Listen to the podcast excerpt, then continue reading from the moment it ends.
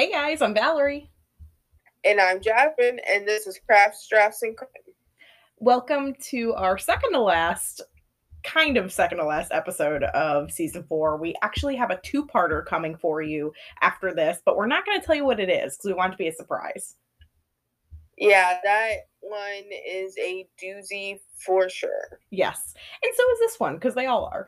Um, we have no business to take care of, so I'm just going to get straight into it. Um, sources for today. The first main one that I loved that was great was from St. Louis Magazine. Um, it's an article called A Family Erased, the Chris Coleman story, and it's by Jeanette Cooperman. It was great um, very informational. I also looked at the case law. I looked at the entire, um, like all of the different testimonies and stuff like that for this case. Um, Legacy Obituaries, DailyMail.co.uk, BND News, CBS News, Fox 2 Now News. So we are going to be talking about the Coleman family. And this takes place in Columbia, Illinois, which is like kind of um, really close to St. Louis, Missouri. It's like right on the border, but it's technically Illinois. Okay. Yeah, I do a lot in Illinois. I realize that. Um, it's not. It's probably just because I've heard of all these cases because I lived there. But this one's in a different region, at least. So you're welcome. Thanks. We appreciate that. so Chris Coleman was born to Ron and Connie Coleman, and he was one of three boys. Ron was a preacher, and the boys grew up spending a decent amount of time in the church. So Chris was a really well behaved boy. He was quiet, calm, and even tempered. He played baseball, basketball, and ran track. In high school, a Marine recruiter came to the school and gave a speech, and Chris began to aspire to join the Marine Corps. So he did, he joined immediately out of high school, and he was incredibly successful there. Now, Sherry Weiss was born to Donald and Angela and had one brother, Mario. She played softball in school and she joined the Air Force after graduation she was a really affectionate and giving person. Um, she's kind of person who was always helping out at the church, at the kids' school, and donating blankets to the homeless, like things like this. So Sherry was 21, a year younger than Chris, when the two of them met at a canine training center in Texas. Because again, she was in the Air Force, he was in the Marine Corps, and they had a lot of different military personnel there. So he introduced her to his parents, and then they married the next day without his family there, which they did not approve of and they had only known each other for three months at this point. Damn, that's it. I feel like that's true for all of these cases. And I'm not saying if you get married after three months that your spouse is going to kill you, but I'm saying it don't look good. I gotta say, I feel attacked. You know, seven years, still no wedding. I know. But hey, at least you also haven't been murdered. That's true. it's here. true. So, um, and I'm, I'm just kidding. That's totally, that's not what that means at all. It's just crazy how many times we've seen that people get married just so quickly. So it kind of made a little bit of sense when they discovered that Sherry was pregnant. But um, having, you know, grown up in the church and Ron being a preacher, they were pretty, you know, shocked that they got married just like at a courthouse without having an actual wedding. So, yeah, it was super random. It was. So, in the course of their about 10 year marriage, they had two boys, Garrett and Gavin. The boys were very playful and they had many friends in the neighborhood, which included the Regarixes, who lived in the same cul de sac as them. Vanessa Regarix and her fiance, Chris, and I'm not going to refer to him as Chris throughout this thing because I don't want anybody to get confused, but they had a son, Brandon, who was Gavin's age. So, Chris traveled a lot for work and he worked long hours and he made six figures doing it. So Sherry worked because even though Chris made plenty of money, I quote, she liked to work, so I let her. Um, so you let her? He let her. The way that sounds. It's a little controlling sounding. Exactly. So right. Chris was a bodyguard for Joyce Myers, which do you know who Joyce Myers is? She an author? Um, I mean, technically, yes. She's a tele uh, televangelist. Uh, uh, sorry, Antoine said that she's a preacher. She is. That's correct. So she's nice. internationally known. She goes, I think it's over like 30 countries that she's known in. And um, Chris was required to travel with her as her bodyguard. And he admired Joyce, but a lot of people didn't. Um, there are like actually a ton of websites. I tried looking at some of them um, to why Joyce is awful and that she preaches like fake news. And I'm not here to debate religion, so I'm going to let you do that for yourself. But a lot of people think that she's bogus. Yeah, I've never heard of her before, but I, I'm definitely gonna look her up after this for sure. Yeah, she goes and she, you know, preaches whatever her ideas are, and people donate money to her, and she makes a lot of money. And it, like, I can see why people don't like things like that. Not anything against her beliefs personally, but you know, just like in general, I can see why people are off put by that. Yeah, definitely. So on November 14th of 2008, an email came into Chris's personal account from an email address called destroychris at gmail.com. And this email read, and I quote, I'm sure this will make it to someone in the company. If you jackasses are like any other company, this will be someone's account. Pass this on to Chris. Tell Joyce to stop preaching the bullshit or Chris's family will die. If I can't get to Joyce, then I will get to somebody close to her. And if I can't get to him, then I will kill his wife and kids. I know Joyce's schedule, so I know Chris's schedule. If Joyce doesn't quit preaching the bullshit, then they will die. During the Houston conference, I will kill them as they sleep. If I don't hit there, then I will kill them during the book tour or the trip to India. I know where he lives and I know they're alone. Fuck them all and they will die soon. Tell that motherfucker next time, let me talk to Joyce. She needs to hear what I have to say, and now she will. Okay, so first, I didn't recognize this case by his name, but I know I know this case because Dr. Phil, I told you that I love Dr. Phil. He did um, a series on his podcast about this case. Oh, okay. I didn't know that. Yes, he did. I forgot what he called it though, but yes, he did. Um, and when I heard it then, and when I, I hear it now, the first thing that pops up into my head is, how are you so special? Why is he so special to be getting hate mail or you know an email specifically to himself? Like right. Like, who the I fuck are it. you? Right, I get it. You're her bodyguard, but at the same time, like, how many times have you heard of these bodyguards for celebrities? Like, you know, people known internationally, like bigger than her. Let's just say, like me- rock stars and shit like that. Like, how many times have you heard of their bodyguards getting death threats? Like, I feel like that's something that would be more commonly known. If that was, I don't know. I just. I just don't want to sound stupid, but you're not important. Like enough to send hate mail to. Like, I, if anything, I would be surprised that like that she didn't get it directly, or she probably she did from millions and millions of people probably, but still, like, what would be one more thing, one more email Right. her versus to her bodyguard? It just doesn't make any sense. No, I agree. I feel like if I was, I mean, you know, without giving too much of the case away in case anybody isn't interpreting anything already, but it's like, why would you not send an email directly to Joyce and be like, well, fuck you. If I can't get to you, I'll get to your bodyguard and then I can get to you. You know what I mean? Right. Like, make it make sense. I don't know. So the next email that he got said, quote, I know you all got my fucking email. You think I'm full of shit. Just wait. I will shoot their asses with my 40.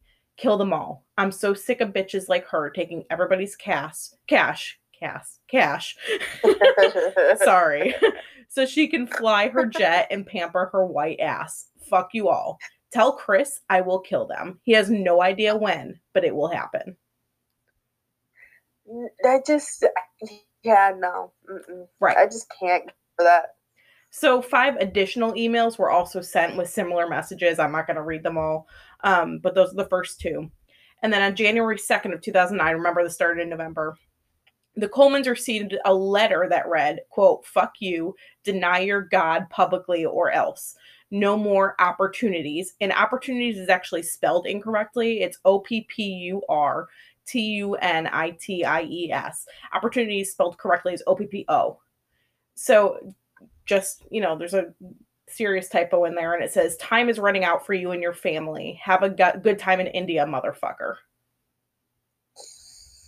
I mean, I don't know. I guess I, I don't want to give too much of it away, but still, it's like, it's just so unrealistic. God damn, I just can't like that just keeps hitting me. Like Right. it just doesn't make sense. Okay, okay. I agree. So Kathy LaPlante, which is one of Sherry's best friends, urged the Colemans to get a security system. Joyce even offered to pay for it for them, but Chris refused. He's like, "No, we have guns. It's all security we need." And Sherry assured Kathy and Vanessa that she actually slept with a gun on top of her nightstand. She's like, "I'm totally fine. Everything's fine." So Vanessa and her fiance were over at the Coleman house, and she noted that Sherry and Chris were both drinking more than usual. She said, like, normally they'll each have like two beers or whatever, and then they're done for the night.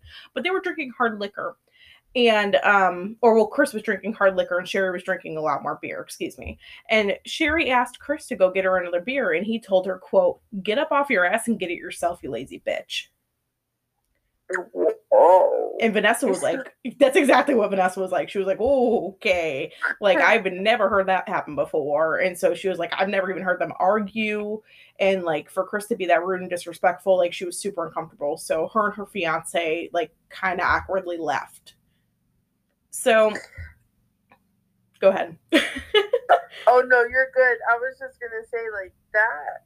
That must have been awkward as hell. Yeah what the fuck? Okay, go. Yep. So at this point in time, in case it's not evident, like they're having some marital issues, um, Vanessa is privy to this, but she just wasn't expecting him to act like that in front of her. So on April 27, 2009, a letter came to the Coleman's mailbox and it read, quote, Fuck you. I am giving you the last warning. You have not listened to me and you have not changed your ways. I have warned you to stop traveling and to stop carrying on with this fake religious life of stealing people's money. You think you are so special to do what you do, protecting or think you are protecting her. She is a bitch and not worth you doing it. Stop today or else. I know your schedule. You can't hide from me ever. I'm always watching. I know when you leave in the morning and I know when you are home. I saw you leave this morning. I will be watching. You better stop traveling and doing what you were doing. This is my last warning. Your worst nightmare is about to happen. Mm, mm, nah, but I definitely would have taken uh Joyce up on that security system.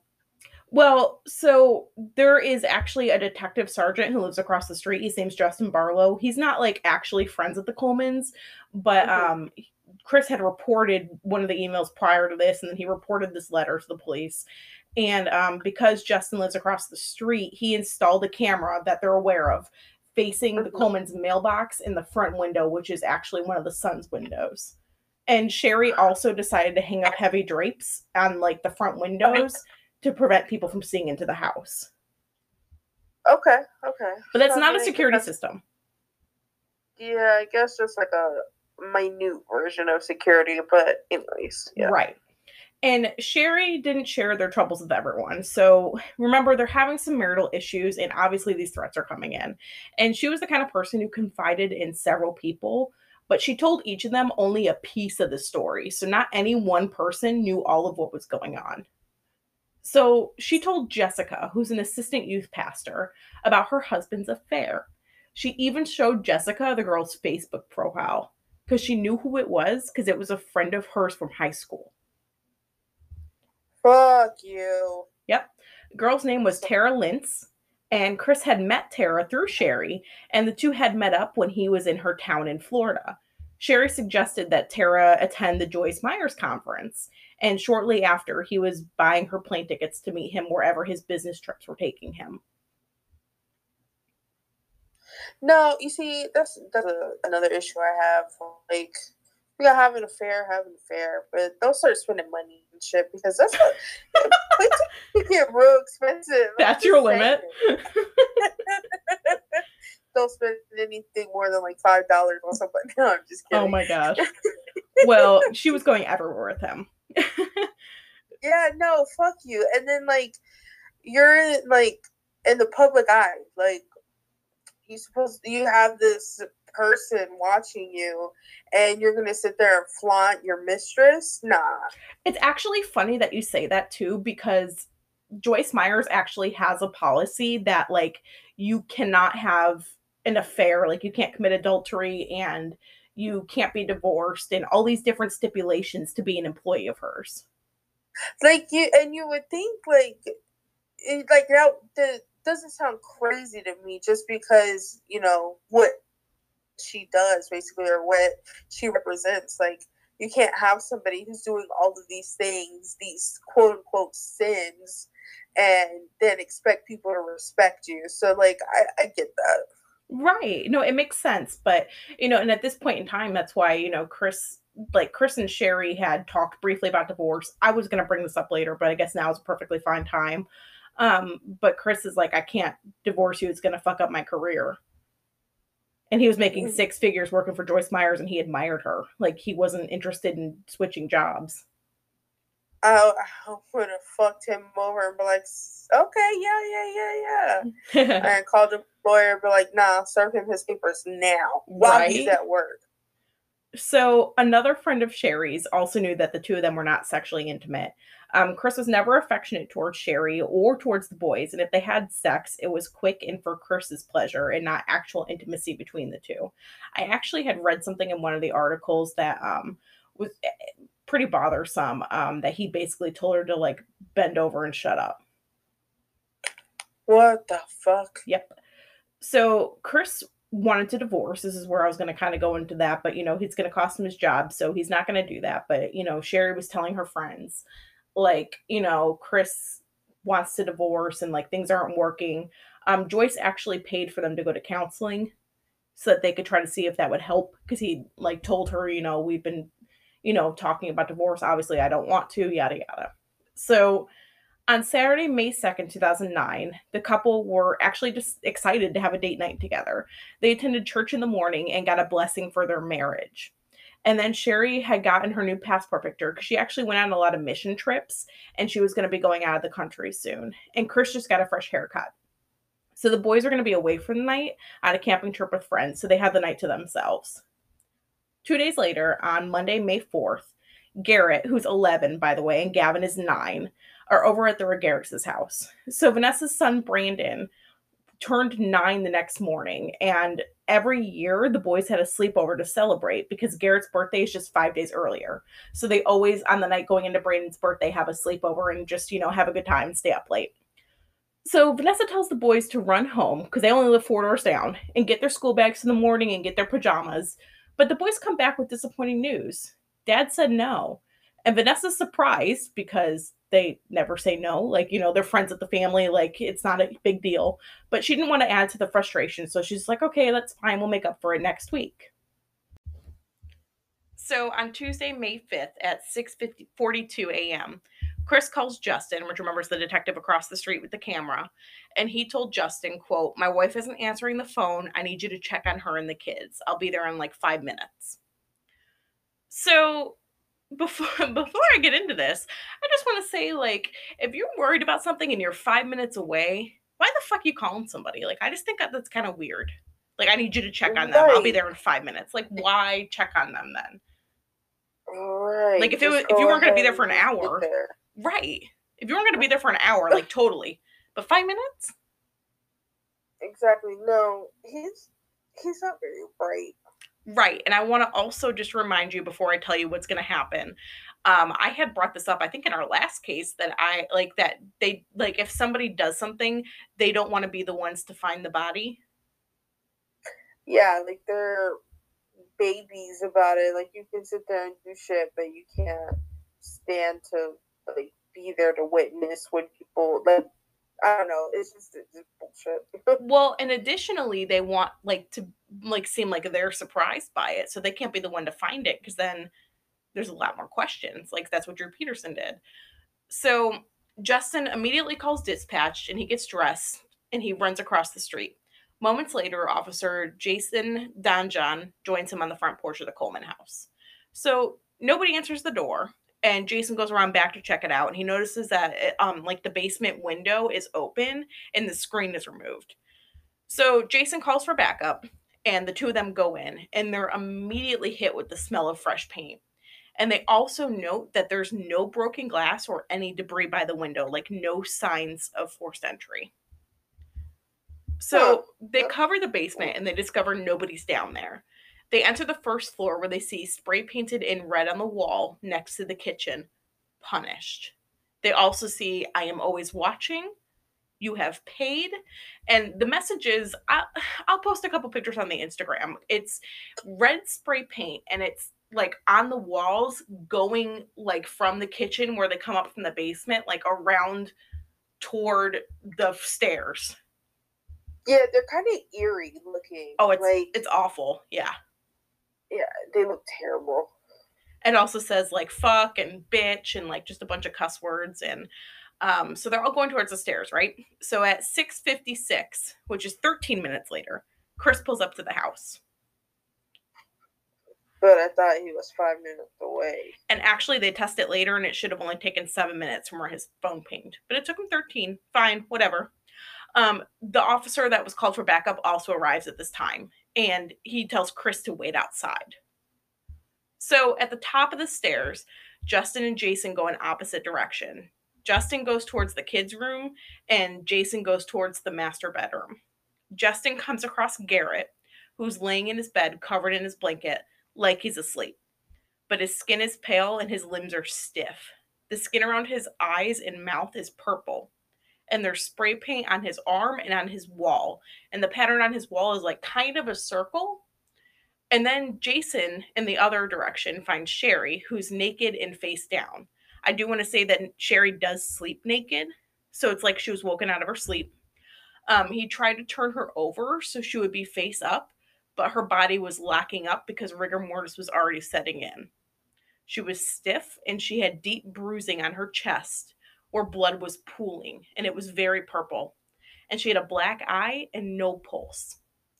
Last, the officers found Gavin. He was dead in his bed, and fuck you was spray painted on his blanket. Rigor mortis was set in for all three of them. Based on what you know about rigor mortis, Jasmine, how long do you think that they would have had to be dead? Um, is it a couple hours? Yeah, Like uh, I don't know, like like three hours or something like that. yeah, that's a that's a pretty good estimate. So Nice. officers discussed that they were not going to give Chris much information. And Chris was told his family didn't make it. And he began to cry. He called his dad, told him what was happening, and he asked police what happened. But he never asked how they were killed. So, according to Chris, he got up at 5:30 in the morning. He went to the bathroom, he got dressed, and he left for the gym. He called Sherry as he was leaving, which first of all, why wouldn't you just like go wake her up if you're trying to wake her up? exactly Like before you leave the house. in the same house. Right. But he called her as he was leaving at 5:43 a.m. to wake her up so that she could get up and then start getting the kids up. But she didn't answer the phone. So he called her again as he was leaving the gym and there was still no answer. And that's when he called Justin. Chris also oh. made a mention to police that they kept both of their guns locked up inside of their nightstands. I just first of all want to say why the fuck would you lock up your gun in your nightstand if you're trying to use it for protection? Additionally, Sherry had earlier said that you know, she leaves it on her nightstand. Right. So like I was gonna say something about that. Like I don't I don't know how safe that is though. Like I, I get it, like you you want it to be easily accessible, but just to throw it on top of your nightstand? I mean, I don't know. I mean, I keep I keep a gun like just in hand's reach, but it has a gonna say, safety. You keep it under your pillow? I keep it in a holster. Nice. I mean that's even that, like but you have it kind of tucked away, right? No. okay.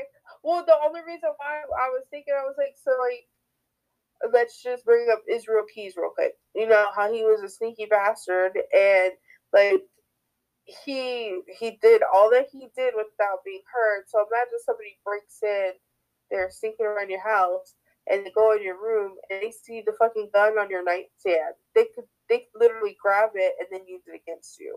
That's true. That's it could only- also deter him, or hopefully it would wake you up, and you'd be able Yeah. to react fast enough, like react fast enough. Because if it was locked in your dresser, I'd be like, "Can you hold on a minute so I can like unlock my dresser real quick?" Uh, hold on real quick. I have like five keys on this key keychain. Let me figure out which one goes to best, please. but let me get my And keys because they're in my purse. Yeah. No, like I and see, I just like I totally understand locking up your guns, but if your purpose is to have it at night for protection like she said that she was you know it's totally fine that people don't do that and they just have them but i'm saying she literally had said prior like prior to this that you know she uses it for protection and she keeps it on her nightstand like having it locked up like to me just shows like you can't you, you can't use it for protection Yeah. it would take no. way too much time a critical amount of time to get it and also i want to point out so you said you know rigor mortis about a couple hours right well he Mhm. left the gym at six uh, excuse me at 5.30 he left for the gym and Mhm.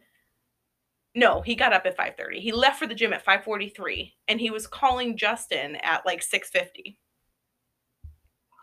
Oh yeah, no. The the timeline is all fucked up. Yes. So the coroner arrived at the house at 10:57. I realize this is a ton of numbers. Try to stick with me here. So Dr. Nanduri, which is a who is a foren- forensic pathologist. I'm sorry, I'm stammering really bad. I feel like I always do, but it feels worse today. Uh, Bear with me. You're good. You're good. So Dr. Nanduri performed all three autopsies, and she found that all three died of ligature strangulation. Based on the body temperatures taken at 11:08 a.m. by the coroner, Nanduri was able to give a time range of death, which is between 3 and 5 a.m. She said it was likely to be closer to 3 a.m., but she couldn't give an exact time because, you know, based on the several conditions and how long it had been before they got their internal body temperature, it could be variable. Um, she was also able to determine that based on hair evidence on Gavin's body, that Sherry was strangled first because her dark hair was on him. it's I just bothers me so much because it's so personal, and then for him to write "fuck you" on like what was it on the wall in the On the bed. the kids on the bed in one of the kids' rooms, like, but why? I just okay. Well, it gets worse. The forensic pathologist also said that based on the size of the ligature, they had to have been strangled for four to five minutes before they went brain dead. Okay, so like this is this is what bothers me. Can I just do a spoiler alert? Sure. Uh, he he did it. So No. uh, so like that's the crazy part. Like the same thing with like Chris Watts.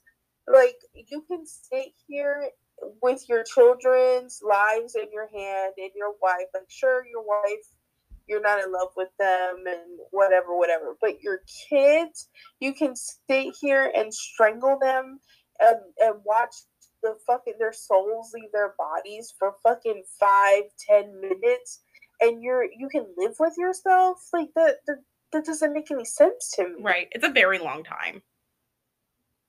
To I mean, that's a long time to That's a, do that. it's it's like it's baffling because you're literally you you made this these people and you're you're killing them like how can you live with yourself after that I, i'll never understand I don't either. I could never under it's just it's so per like what did those kids do?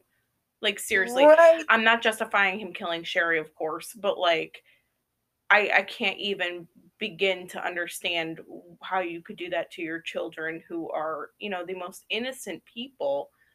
And oh god. I mean, and I can just imagine them fighting. yeah and it's like you these kids are they were brought here and your job your duty was to nourish them love them um, protect them like and yeah i mean i'm not to say like if they were girls or anything but they, they're boys like i'm sure they fought as hard as they could fight um you know it's your dad like it's, it's uh, i don't know i fucking hate these people I know. And they actually were able to see that based on Sherry's um, ligature marks on her neck that she was fighting because one of them scraped her in the face from her Oh. like having trying to fight it off. Yeah, no, and I can only imagine like what was going on in her head. Oh my like, god, the horror for Oh. that long. And it's five minutes until she's brain dead. You can be brain dead and still breathe for several minutes. God, Jesus Christ. Like, obviously, I, I'm not okay with this, but just fucking take me out of my misery. Take them out of misery. Like, uh, this just. Ugh. Okay. Yeah. So Kathy, who remembers one of Sherry's friends, um, immediately told police that she thought Chris was involved. Because um, Sherry told her if something happened to her, it was Chris. This is another theme we've seen this entire season. Um, Sherry also told Kathy that Chris had made comments to her about her, like the whole family being in the way of his destiny. Because his destiny was this, you know, wonderful career with Joyce Meyers, and his family was preventing him from like being as successful as he wanted to be, which is not true.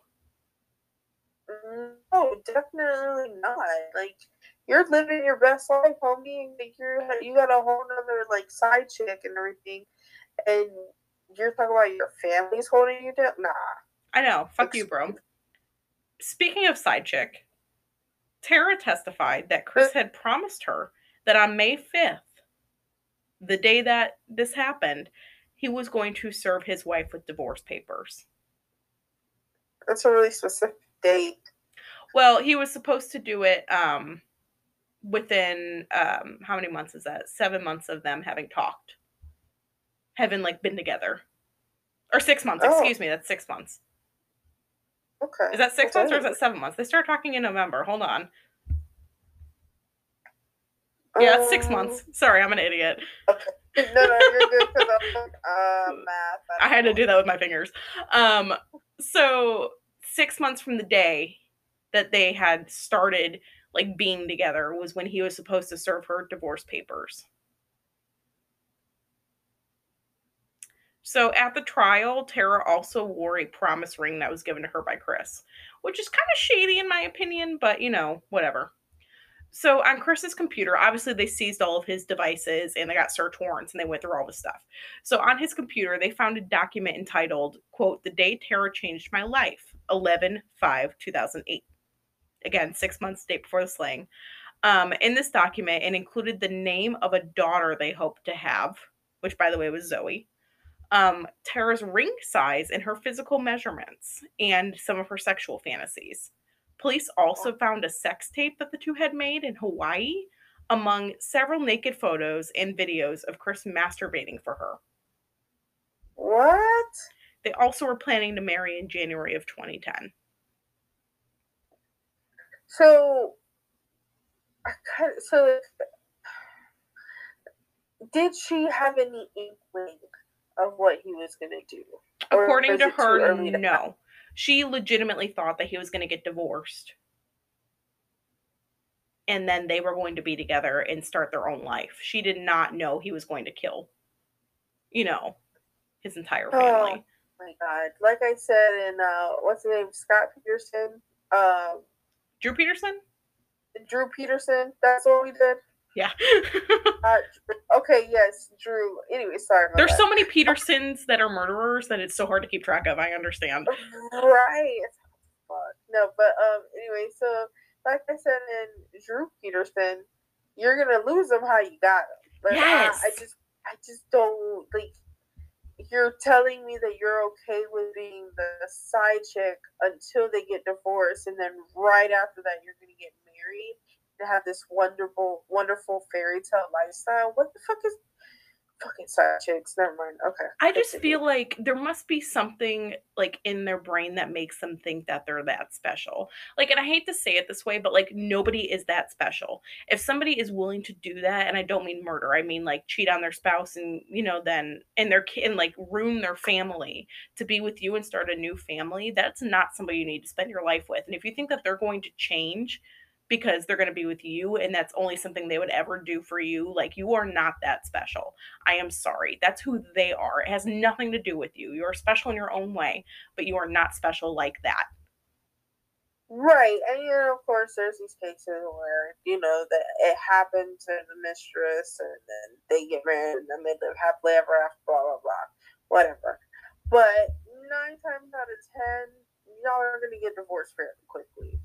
And like the fact that you're okay with potentially seeing this person that you quote unquote love ruin their family for you to tell you a lot about yourself. That's true Like, too. You're literally just standing idle, just watching this person ruin these children's lives and their ex's life just because you selfishly you two decided that you two want to be together and fuck everybody else. I feel like to a degree there has to be like a certain thing that this person has told like their you know mistress like what's going on. Like I feel like in this situation Chris had to be like, "Oh, you know, we have like we're we've been, you know, separated, like we're just still living together cuz the kids, but like we're getting a divorce and yada yada like it's not a big deal. We don't sleep together. We don't you know, whatever. He's like, we've already talked about what we're going to do with the kids. Like, it's, you know, like I wonder if she was led to believe that they didn't even really have a relationship, but they were just still That- legally married because that's a possibility. Right, and unfortunately, like nine times out of ten, like that's what these sneaky, sneaky animals do, is they sit there and say, "I'm only with her for the kids," Right. or Straight up lie. Right, we're only in the same house because we need to put up this facade for our kids that we're we're still together until we officially divorce. Like, no, Right. fuck Like, if you are in a relationship where you have to be a secret, that's not a relationship to be in. I feel like I no, shouldn't have to say you're this. Okay with that, go fuck yourself. no, wait a minute. Mm-hmm. Okay, let me take that back. No, don't go fuck yourself. But I mean, I'm I'm trying to be considerate of, you know, there might be circumstances in which that could be appropriate, but really I can't think of any. Like if like no matter what, just how I about mean, don't and like how about if you're fucking married with kids and you want to get a divorce, do that before you start making marital plans with another person. Like I get that some and, no, how about how about you be legally separated? Let's go with that because divorce can be really long term in a lot of places and that's fine if you want to start talking to people. I get that. You're separated. But like how about if you're actively married to your wife and kids? First of all, don't kill them. yeah, the first and foremost. Second of all, like try it out, you know, just like give it a shot. Like divorce or separate before you start seeing other people. It's just an idea. But like I feel like I think it might be a good one. So they also found more stuff on his computer. Um, I want to remind you that the date of the first threat was November 14th of 2008. The day that Ch- Tara quote changed his life was November 5th.